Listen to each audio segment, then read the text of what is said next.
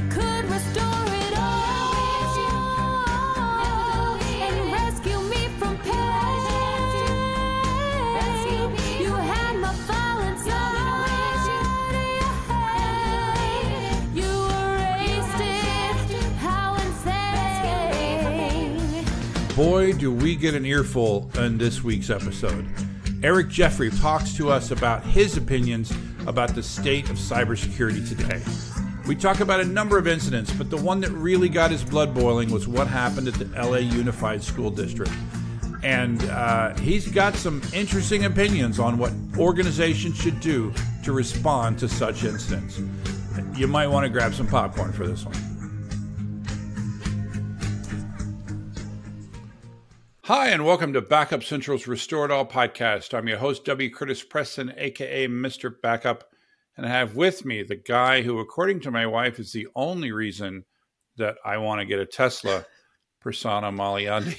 How's it going, Prasanna? I'm good, Curtis. You know she's blaming you. It's not my fault. I was just telling my wife. She was like, oh, why don't you push Curtis to get a Tesla? I'm like, because I don't push people. I just give them facts. They can make their own decisions. They're all adults. You ask me a question, I give you the details. Yeah, and I think I've definitely... I'm not sure what pushed me over the edge. Right? I think it was getting your car fixed. No, you know what? It was the moment where I thought my car was dead, even though it turned out to be a really minor... That's what it was. A really minor thing. I realized that basically I'm one major... repair away from... I've already done the most major repair, right? I mean, I'm at 210,000 miles. I've already done the most major repair I could do, which is to replace the engine, but the battery's still hanging out back there and the transmission's still hanging out. So I'm the value of the car away from this car being worth nothing, right? I got the really scary warning of check hybrid system, please pull over. And luckily I was sitting in my garage, sitting in my driveway. I had caused the problem by cleaning a fan that it's the fan that cools the hybrid battery. And by doing that, I had unplugged some stuff, which I did, cause that's Curtis, right? Cause that's the thing to do. And well, no, but you're not going to work on a fan that's plugged in. So I unplugged it and I did all the right things. And then I plugged it all back together. And then it says check hybrid system. And I'm like, oh my God. Yeah.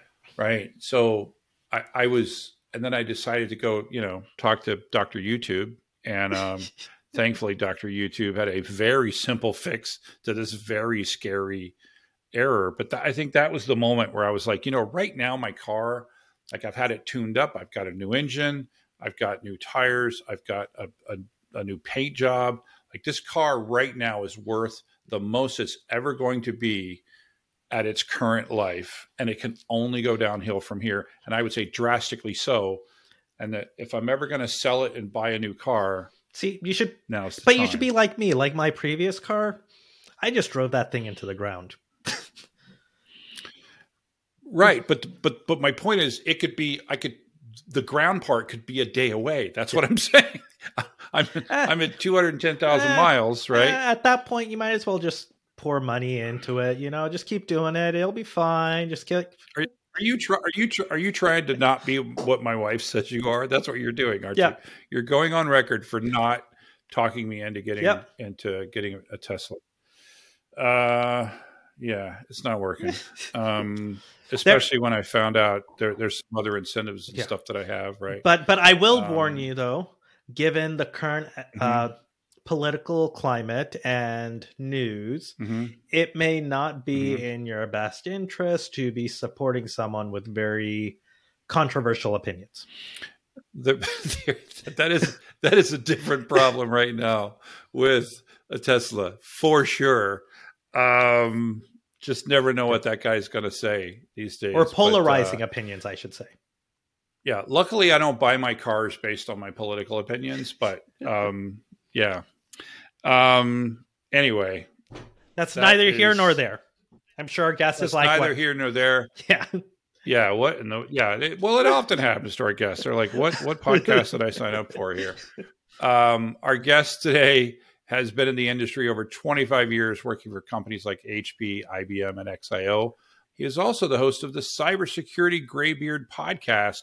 Welcome to the podcast, Eric Jeffery. Hey, Curtis. Hey, Prasanna. Thanks a lot for having me. It's good to see you. I see that you're a member of a club to which I belong, which is the two first name, a first name as the last name, right? I bet that's never a problem for you. I don't mind it, but my wife and my ex-wife really mind it when they're called Jeff. They're like, "Do I look like a Jeff?" I'm like, so I'm cool with it, and I'm called things much worse than Jeff, but. Yeah, it does become a problem. Yeah, I've had a number of friends where it's like with me. I think does Eric work as a last name? I haven't. Eric's son does. But Straight away, no. But, right. Because my name's William Curtis Preston. Literally go in any order that you want, and they all work as first and last names. Although generally it would be Williams, right? Yeah. It's a unique. So you got three. And you make it more confusing. So and I go by my middle name just to make it even more confusing, right? There you go. Why make things easy for people? Right. Well, we have Prasanna Malyandi here. Speaking of names, difficult. It's simple. Come on. Simple for you. Literally every time I'm typing it, I'm like. M-A-L-A-I. What? I think it's the I. I think it's the number of vowels in my name that throw people off, and the fact that there's like an I before the Y. Yeah, exactly. Yeah. Well, we're glad to have you on, Eric or Jeffrey, whatever you want to go by. I'll answer to either. Yeah, exactly. I have the same thing. When people call me Preston, it just seems weird though. Yeah. It does seem weird. I feel like I'm back in the Navy, right? Hey, Preston! That was never good. That was never good to hear your name called out like that. Does your wife do that too? When she gets mad? She definitely does not. No, she just... My wife, I get the silent treatment. She just doesn't call me at all. She's like... She'll just go somewhere else and not talk to me at all. So when I hear about, the Cybersecurity Grey Beard podcast, which I was a guest on, which is very nice. I don't think of ourselves as cybersecurity specialists, definitely not. Right. But we're definitely cybersecurity enthusiasts. Right. Anoraks? Focus at, no anorak no we're not quite anoraks. I think you'd have to actually know something about it to be an anorak, but we're focused mainly on like keeping the data, like our focus is on the data, right? Keeping it safe from anything that would do it damage, one of which is cyber security breaches. And during the pre-call, we asked if there were some interesting, cybersecurity breaches, and ransomware attacks that you had, been interested in. And you, for some reason, I think you seemed to want to talk about the LA Unified School District ransomware attack. Is that about right? Yeah. Yeah, I'd say that's fair. I also would say this. I mean, you guys are in data, and data is security. And data is why we exist. If it wasn't for data, what the heck are we protecting? So whether it's like identity and access management. You say, well, I do identity. Well, then you're in security. Well, I do asset management. The funny thing is I think asset management is one of the most important pieces of cyber, because if you don't know what the assets are, you don't know what to protect. Nobody is an expert in all areas of cybersecurity. I try to be broad and not deep, and you guys are deep when it comes to data. And I agree with you from the pre-call that the conversation about ransomware is probably the most important piece from a data protection perspective, that or mechanisms for exfiltration. But that is that's a different story. But for you guys with the ransomware and with LA Unified School District, that one sticks in my craw because of who the victims were. And the victims are children, and they're victims of government incompetence at the state level, at the local level, and even at the federal level because of, in my opinion, when the FBI told them to be quiet and not talk about it, that's a problem. You know, somebody made a point. When a plane crashes, we do extensive investigation to find out what happened. Mm-hmm. When the SpaceX blew up the other day, they blew it up on purpose because it was veering off course. And they're going to do a darn big deep dive into finding out why was it veering off course. Why don't we do that with cyber? And then when we are way off course, like with what happened in LA, why don't they talk about how it happened? I would guess, because there's no information on this, because the FBI told them not to say anything, I would guess there was a phishing attack. Somebody sent an email, somebody clicked on something or opened up something they shouldn't have, and that allowed a nefarious actor to gain access to a system and a person's account. And then from there... I was just going to talk, Eric, just briefly that normally when you watch TV or when you watch a movie and you see all these things about hacking, right? It's like, oh, they're breaking into the system, right? They're attacking this system. They've exploited some weakness. But like you just mentioned, right? A lot of times it's just a human clicking on a link that they shouldn't have, right? That allows the bad actor to gain access. Yeah. Spot on, that's it. And the studies that I've read is 3% of the population will always click on that link or open that attachment. No matter what you do to that 3%, they're going to click on it. And I'm okay. 3% bad. I have some friends in that 3%. Yeah, you know, and you know, if I were king of the world, those 3% would not be allowed to turn on a computer. But I'm not, and so they are, and they do. And we have, and I have a, you know, hell, I make a living out of this. I make a good living doing cybersecurity, but it's frustrating when you feel like you're plugging holes in a dam, and every time you stick your finger in a hole, two more pop up. And then when you want to go find out, well, why are these holes popping up? You're told, shh, don't talk about that. Just put your finger in the hole. Well, I don't want to put my finger in the hole. I don't want the hole to exist. And that's what happened with the LA Unified School District. Yeah, it's, and I know that you mentioned, and I'd like you to talk a little bit more about that. You mentioned that there was exfiltration and there was really sensitive data that has been leaked of these students. Yeah. You want to talk about that a little bit? Yeah, what happened was the outcome, how it occurred, we don't know, but the outcome was student data, and I believe also faculty, and that there were teachers and adults that were affected as well. But I'm more concerned with the kids because they're victims through no fault of their own. And the data was everything. It included their grades. It included their nurse records, so their medical, including their vaccinations and their vaccination statuses. It included their therapist, if they were going to the school counselors. It was like everything. Anything and everything at the school district, the whole LA Unified School District, which I believe is the second largest in the country. Right. I think there's something like 600,000 victims out of this, with the vast majority being children under the age of 18 or certainly under the age of 19. 6 to 18 probably is the range. And for the rest of their lives, I mean, they are going to have to be worried that their data was out there and their grades and their mental health status. And the recourse is, here, we'll give you LifeLock or we'll give you Equifax for your credit rating. What's a 9-year-old care about his credit rating? Right. You know, God forbid some of these kids when they're 13 or 14 start to become a little more savvy and they go find the data and then they start blackmailing the other students, their peers, I should say. Mm. This is one of the things that people don't know or don't talk about with ransomware. It's not the initial hit that's the problem. It's the secondary and the tertiary hits that become the problem. A lot of these people will either wait years or they won't even find the data for years, but it's still your social security number. Your grades in the third grade are still there. And if people want to come back and start to blackmail you from it, or even worse, they use it as a secondary phishing attack. In other words, hey, didn't you go to this school and have this teacher in the third grade? Oh, yeah, I was there too. You want to get together? Why don't you pay for my plane ticket?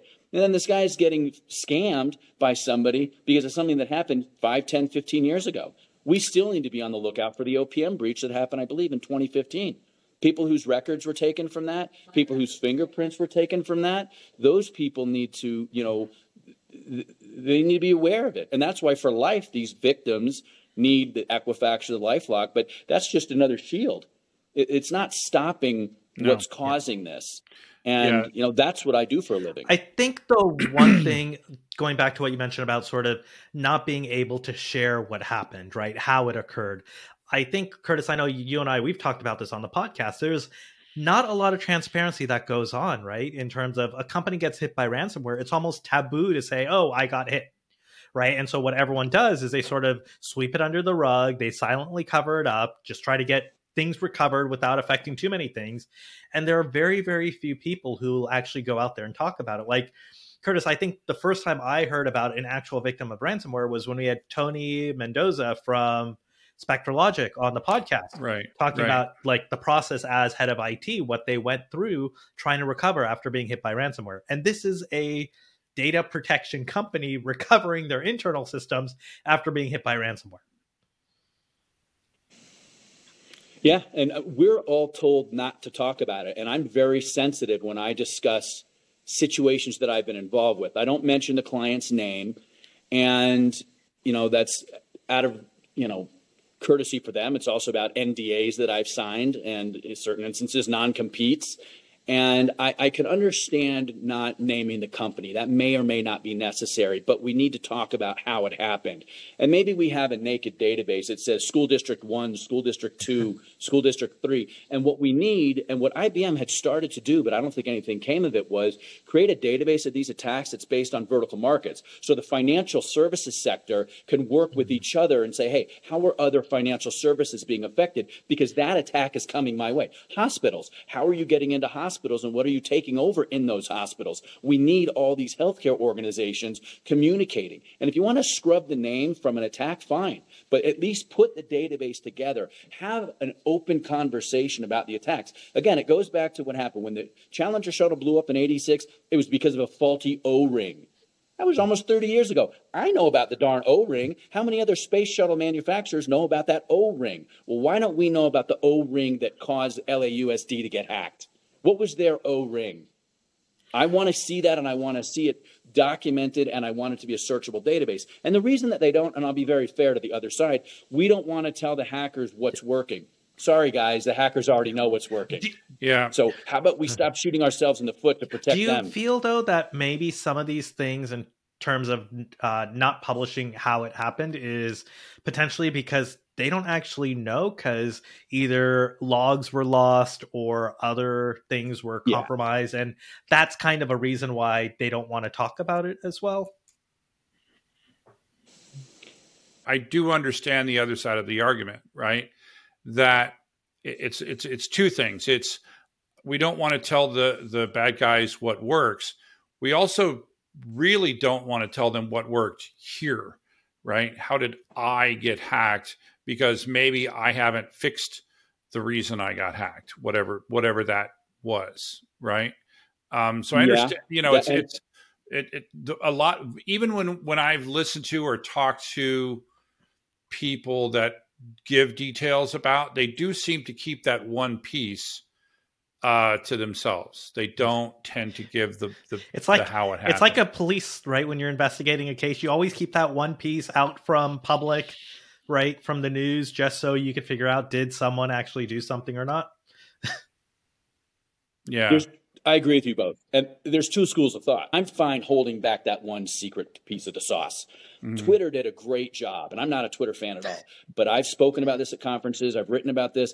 And the way that Twitter handled their hack was fantastic, because they did two very important things. They told us exactly what happened, and then they apologized. It was stunning. I mean, Twitter said, and above all else, we're sorry. Thank you, Twitter. I'd like for the LA Unified School District to step up and, well, one, fire people, because what happened there was criminal, by far criminal. The negligence of what they do there and what they did, it's just, no matter what side of it is, to share nothing, not even to say it was a phishing attack and somebody got a link with an attachment and blah, and it was this group that did it. Come on, man. I think they may have finally came out and said who did it. It might have been North Korea, but don't quote me on that. It was last year, and I am getting old and forgetting things. But my view on it is, you still need to tell us what's going on. I want to know what type of lateral movement. You don't need to tell me the name of the employee that got hacked. That's not important. But knowing that a secretary or whomever it was that clicked on something that they shouldn't, we need to know so other people know not to click on that link. It's important because I say 3% of the people always click on it. I've seen phishing surveys coming back with 27% of the company. So if you have 100,000 people, 27,000 people clicked on a link, and it only takes one. Okay, so if you can get it down to 3%, you're still dealing with 3,000 people. You know Before and that organization, they do these studies, they do these surveys. I'm a very big fan of that company. They do important work training people. But when even they say there's 3% we can't reach, that's where some of the technology needs to come in. But in the end, the human is the weakest link in the chain of cybersecurity. And the reason that I do my podcast and the reason that I join and talk with you guys is to help people understand we all are cyber defenders. We all need to affect change. We all need to do something different and make and protect ourselves, our loved ones, our families, our kids and students. And that's why, you know, when I was at IBM, we did a wonderful thing for the Denver School District. And that was to go do an evaluation to help them know where they need to strengthen themselves. And IBM gave out 6 grants like that. And everybody needs to act. What I worry about when I think about the aftermath of this particular attack, do you remember the Ashley Madison hack? Oh, yeah. Right. Oh, yeah. Do you remember the aftermath of that? There were suicides. Oh, right. Yeah. Now these were not innocent victims, right? These were, you know, by design, these were people looking to cheat on their spouses. But I can see that happening here, right? So if children were discussing very sensitive things with their, you know, their counselor, because that's what you do. And then that information was leaked. I can see, kids that are not out, that are gay, that talked about that with the counselor. I can see all kinds of things. And kids are mean too. With their counselor that is now, and kids are horrible. So I can see suicides. Yeah. So I do think that the, we focus mainly on the making sure that the data doesn't disappear forever. But I do think that the double extortion attack, where there, is the absolute worst, and that's perhaps where the front end defense money should be spent, right? In detecting exfiltration. It is possible to detect exfiltration, but I don't think that, I think that too much money is being spent on stopping the attack and not enough on stopping what happens after the attack, right? Basically, a stronger assume breach mentality sort of setup, right? Mentality, yeah. I heard something recently, and I want to say that this came from Microsoft, from a friend of mine. She told me about making it impossible to encrypt encryption. In other words, if you have already been encrypted with one format, you can't encrypt it in another. And based off of that concept, you could not have ransomware because you can't encrypt what's already encrypted. You said something, Curtis, that's important about double extortion. And I don't think a lot of people know what that is. But what you're talking about is the first extortion is give us the money or we're not going to give you the key to unlock the data. And the second piece is, okay, we're going to extort you by leaking the data anyway. So that's the double extortion. And I will tell you for an absolute fact, I've been doing this for 25 years at least.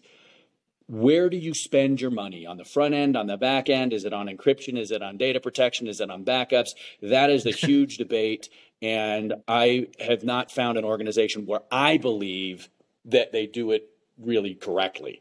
They're not looking at the proper use cases. And use cases on data protection and data exfiltration is really where you should focus. You hit on something really powerful, but it's not just about the kids. Imagine a kid's talking about parent abuse. Their caregiver is abusing them. Now the caregiver finds out that the kid told that. That puts the kid and the counselor at risk if this abuser finds it. Where is the data? How do people find the data? And who's going to go looking for it? As time passes and people learn more about this, and as they get older, they're going to go look for it and they're going to find it. And there is... forget the double extortion. Now you've got what I would say are kinetic threats. Losing some money, that's bad. Kinetic threats, that can be a hell of a lot worse.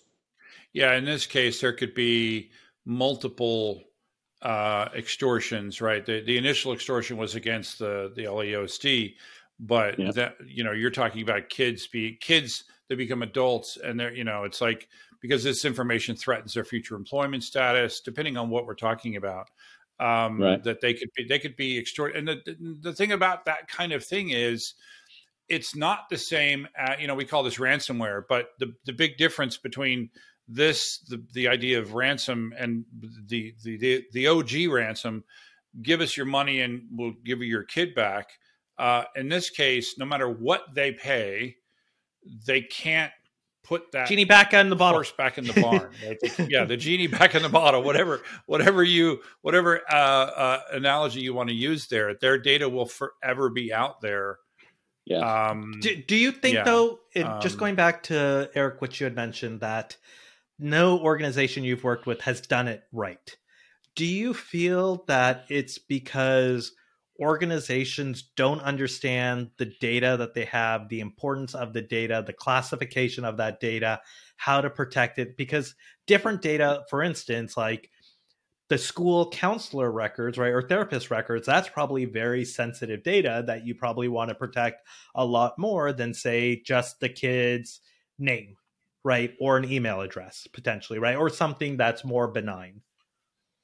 And so is that part of the problem, you think? So you're asking me straight up, why have I not run into an organization that does it correctly? Why is it that people don't seem to protect their data? And why do these things keep happening? And why do they keep getting worse? And no matter how much money you spend, it just gets worse? Is that what you're asking? My professional opinion is that the people that care the most about the data don't have the authority to protect it, nor do they have the budget to protect it. And the people that have the budget and the authority have bigger fish to fry. I'll give you a very good example. I worked in healthcare for about 8.5 years, healthcare IT. And you have a revenue generating machine called an MRI. Let's say it costs $1 million. Well, do you buy a revenue generating MRI for $1 million, or do you spend half that on cybersecurity? The people that are running the hospital say, we're going to spend the $1 million on the MRI because we need to make money. And cybersecurity, if we get hacked, and what's the worst thing that can happen? The worst thing that happens to these organizations is not bad enough. And here's a perfect example. I believe it was the Pinto. It was a Ford car, and this was a major lawsuit where they calculated what is the value of a human life. And you can quantify that. I have a degree in economics, and people hate the story, but you can quantify the value of a human life. I'm sorry, but you can put a dollar figure on it. And the people at, I think it was Ford, don't sue me for it, I'm just thinking it was the Ford Pinto that was this story. And they said, we're not going to fix this car that blows up when you hit it from the rear because it's more expensive to recall all the cars than it is to pay for the people that end up dying. Well, when this all came out, Ford was pilloried. Just settlement was way more than it would have been to recall all the cars to punish them. And we now have that story. And now car manufacturers will recall the cars no matter how much it costs because they know what happened in that Pinto story. Yeah, as an owner, as a former owner of a Ford Pinto, it was actually my first car. It was like a $1.57 part, right? It was the thing, like it was literally the part was like $1.50, but it was the cost of bringing everybody back in to replace that $1.50 part that caused them to, I do believe your story is right. But again, don't sue me either. But that's my point is we need a Ford or the cigarette companies. They got sued into oblivion because they were false marketing and saying, oh, these are great. And then the whole thing, and it was the 80s and 90s that just decimated the cigarette industry with that lawsuit. I don't know if that's what it takes to fix cybersecurity, but we have a broken industry where it's just getting worse and worse. And real quick, I'll just say this, and then I'll shush for a moment and let you guys jump in. When I speak, I tell a story about a graph, and it shows that we spend more and more money every year on cybersecurity, and we get more and more attacks every year. So one would draw a corollary that if you're attacked more because you spend more money, spend less and you'll be attacked less. Obviously, that's not the case. But why is it that we're spending more and more money and we're getting attacked more and more? And not only are we getting attacked more, but the attacks are worse. What happened at LA Unified School District was pretty darn egregious. It's similar to the OPM breach from 7 or 8 years ago. And the Equifax breach in 2017 was just horribly disgusting. And that goes to something you were saying earlier, Prasanna, about It sits around for a while and they know it. And why aren't you fixing it? Equifax knew about that weakness in their web server for months, and they never patched it. And then they got hacked, and 150 million people's financial data leaks. It's broken, and it's broken for a number of reasons. And we're not doing anything as a society, in my opinion, that's going to remedy it. And coming out with more regulations and coming out with, government involvement and interference, it creates certain roadblocks that are limiting the remedy. But the real remedy is being elusive, because the people that are knowledgeable are not in charge and they don't have the money. And perfect example of that is when a CISO, Chief Information Security Officer, reports to a CIO. Yeah. I've written about this. You can't have that. And when we have organizations that are doing that, or the CIO reports to the CFO, okay, so the guy that's responsible for all of your information technology is reporting to the guy responsible for the money, and they're both bonused on different things, you're going to have a conflict.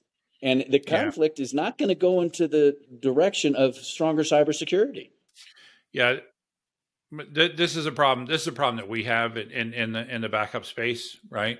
No one ever became a customer of a company because they used a really good backup system, right? Yeah. So we have the same problem, and sounds like the same similar problem, because what's happened in the backup space, we didn't have cyber attacks in the backup space. They just didn't exist 20 years ago.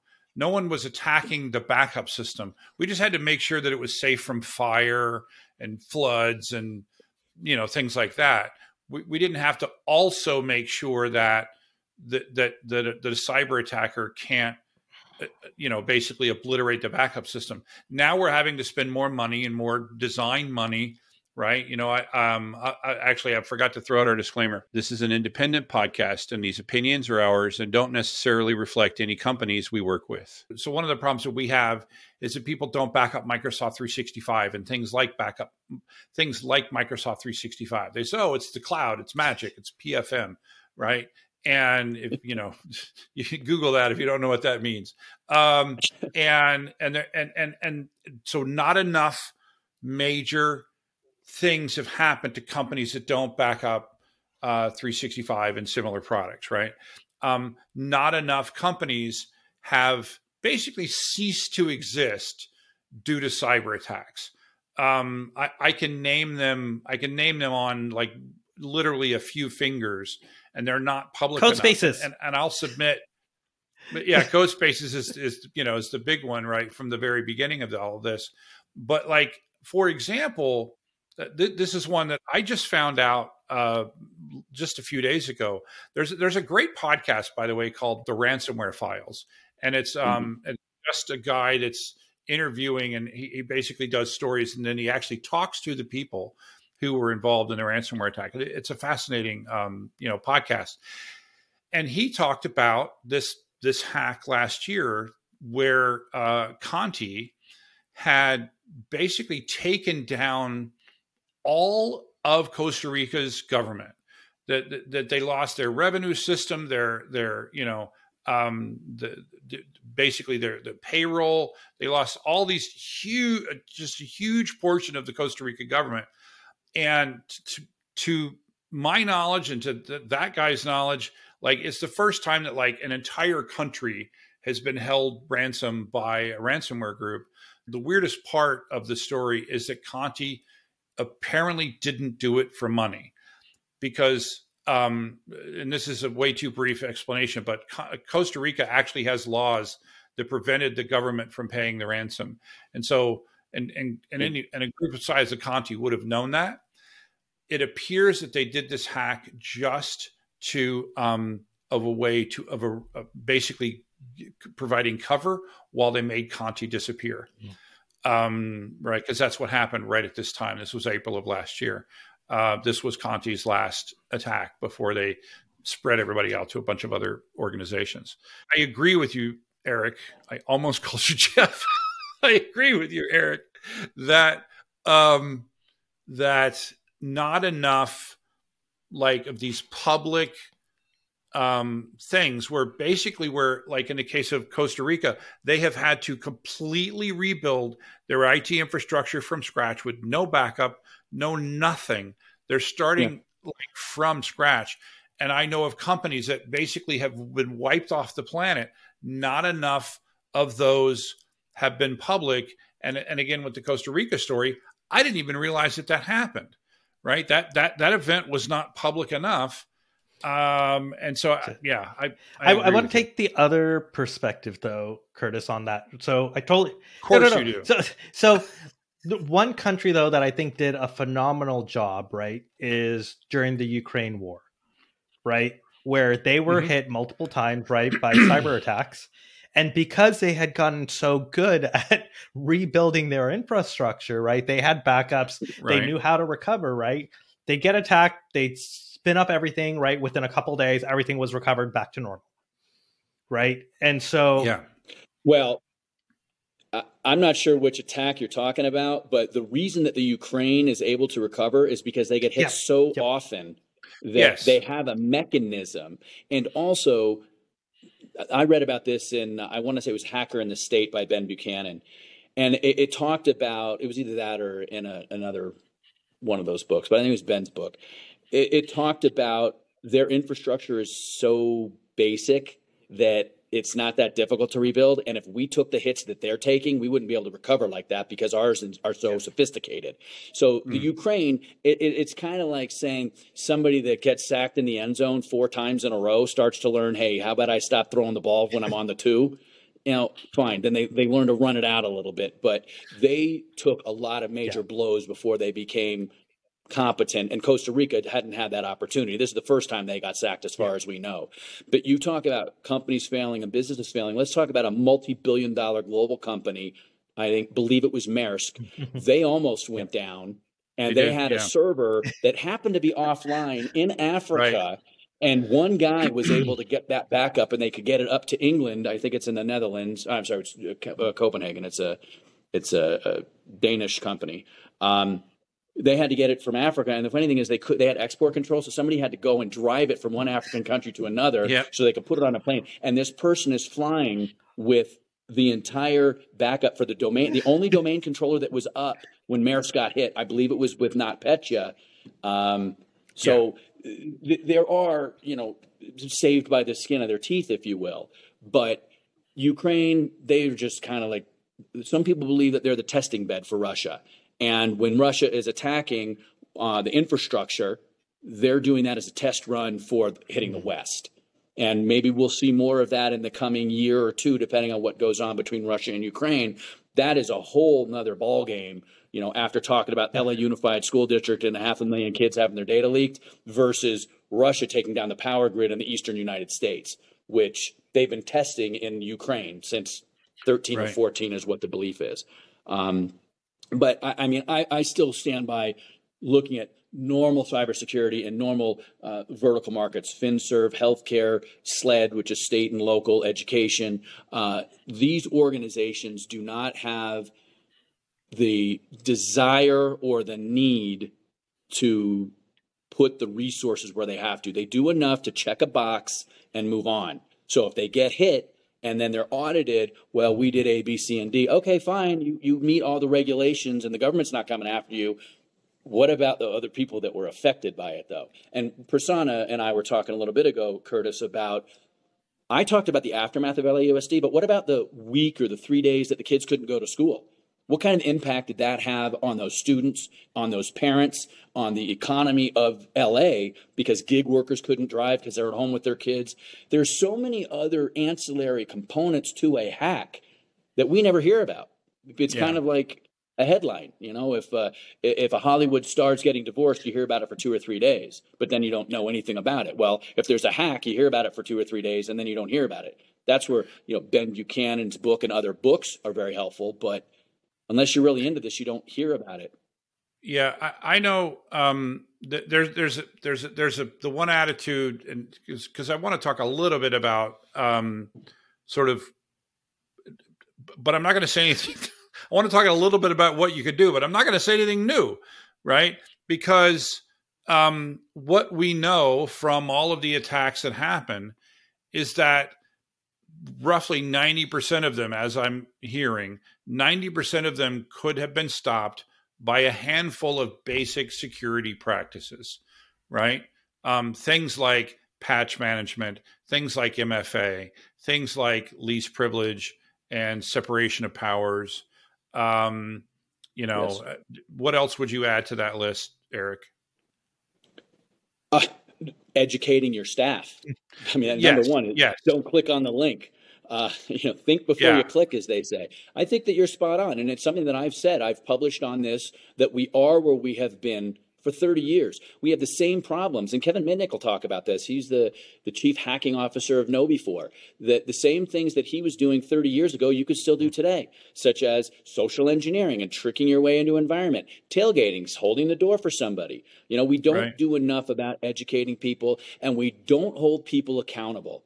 You got to fire them. When school districts are hacked and the head of the school board didn't do anything, it doesn't know anything, gone, man. If you're not cyber aware, gone.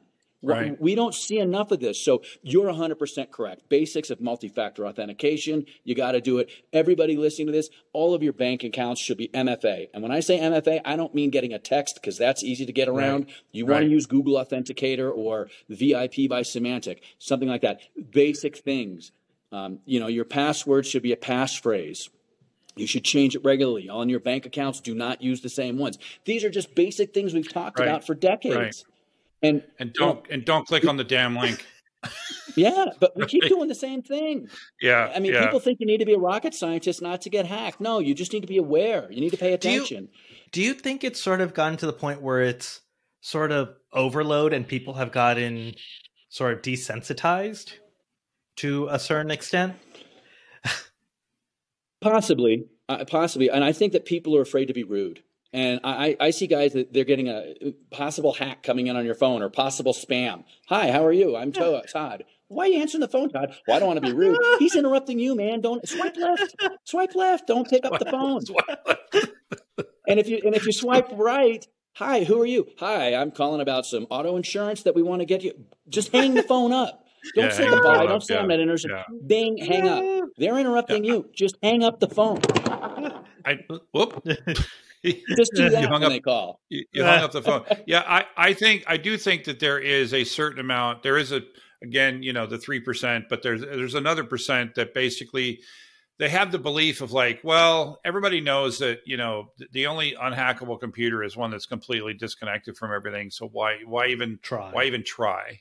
But I don't know. It is just basic, you know, for companies, we could argue on, you know, with a person. I can't, if there's a person, an individual that doesn't value their personal information, whatever, enough to take care of stuff, that's not my concern, right? Just like, I like, it's like when I'm talking to somebody who says RAID is backup and they don't need backup because they have RAID or because they're in the cloud. And I just move on. I don't even waste any time, but we're talking about companies and governmental organizations that have people's, you know, livelihoods and people's lives in their hand.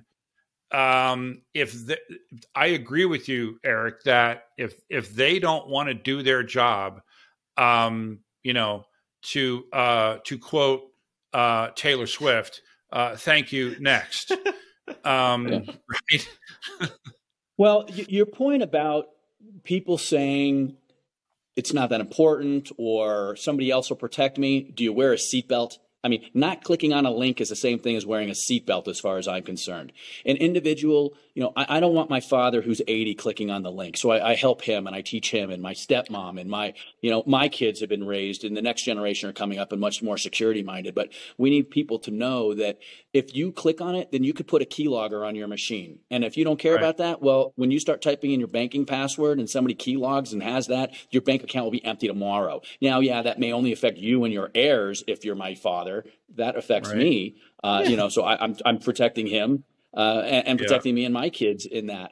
But I think a lot of times, and this is very important, I think a lot of times people at work think, oh, you know what, if I click on the link, there's another security safeguard down the road that will fix it, that I may screw up but I'm not the only, I installed it. No, people, there is not something else downriver.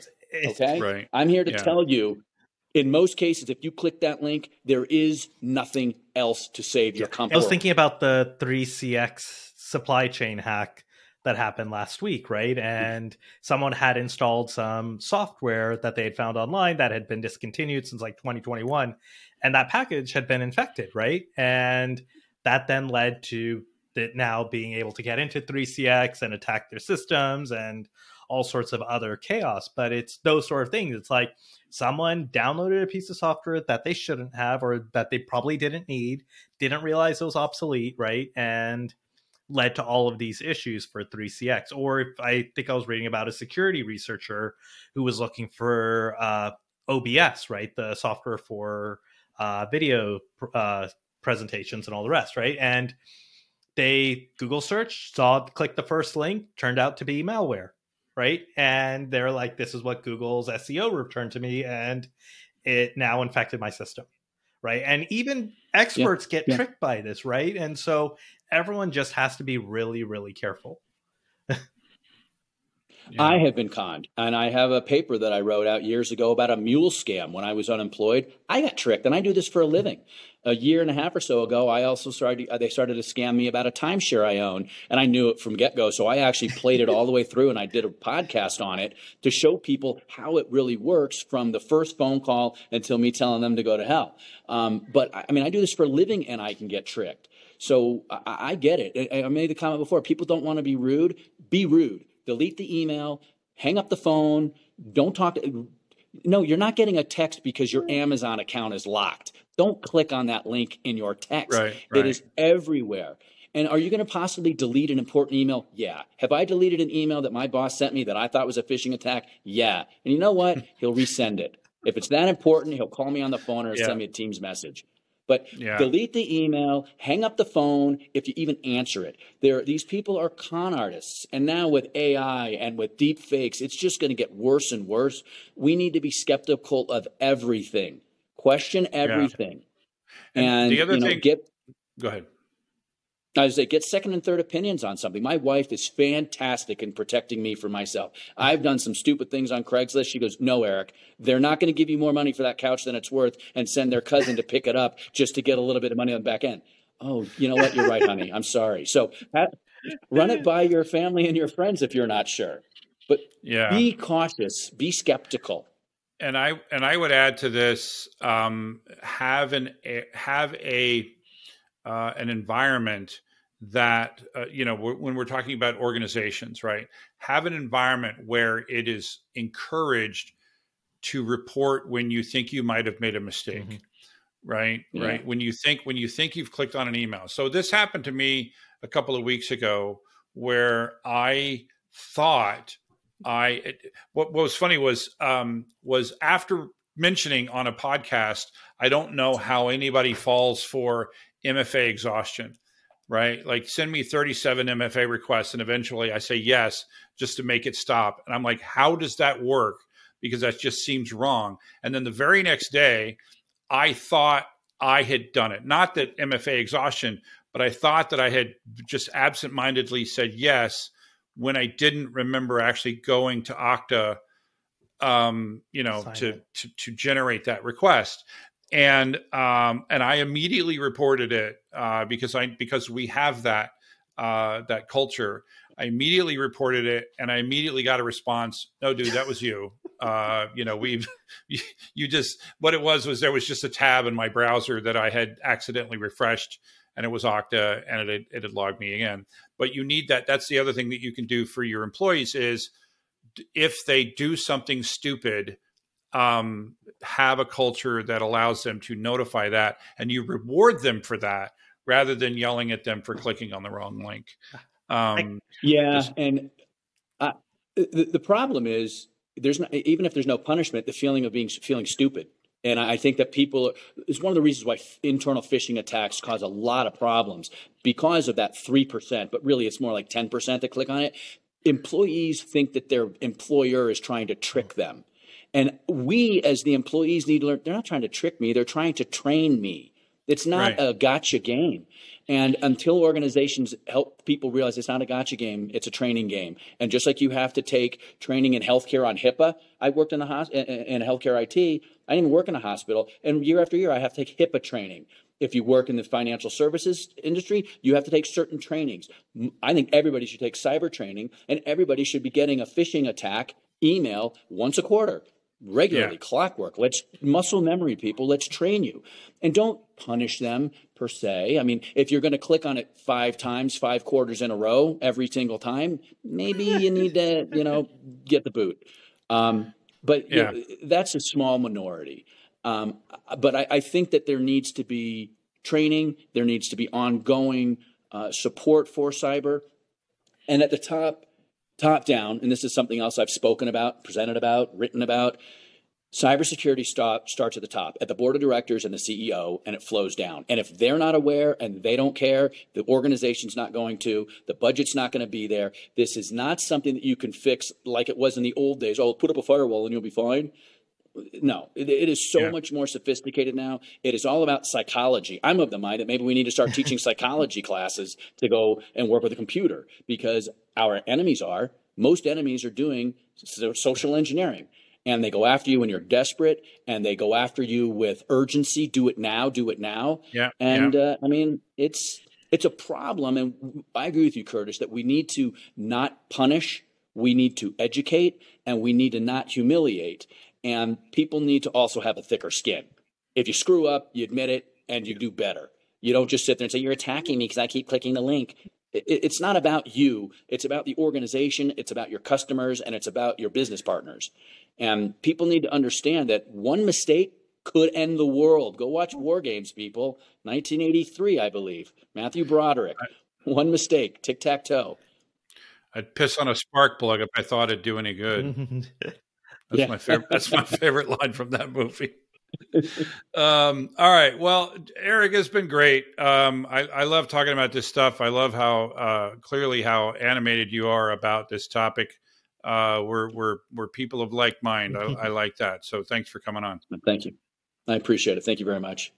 And Prasanna, as always, great question. I try. It was nice to meet you, Eric. Thanks for being on the podcast.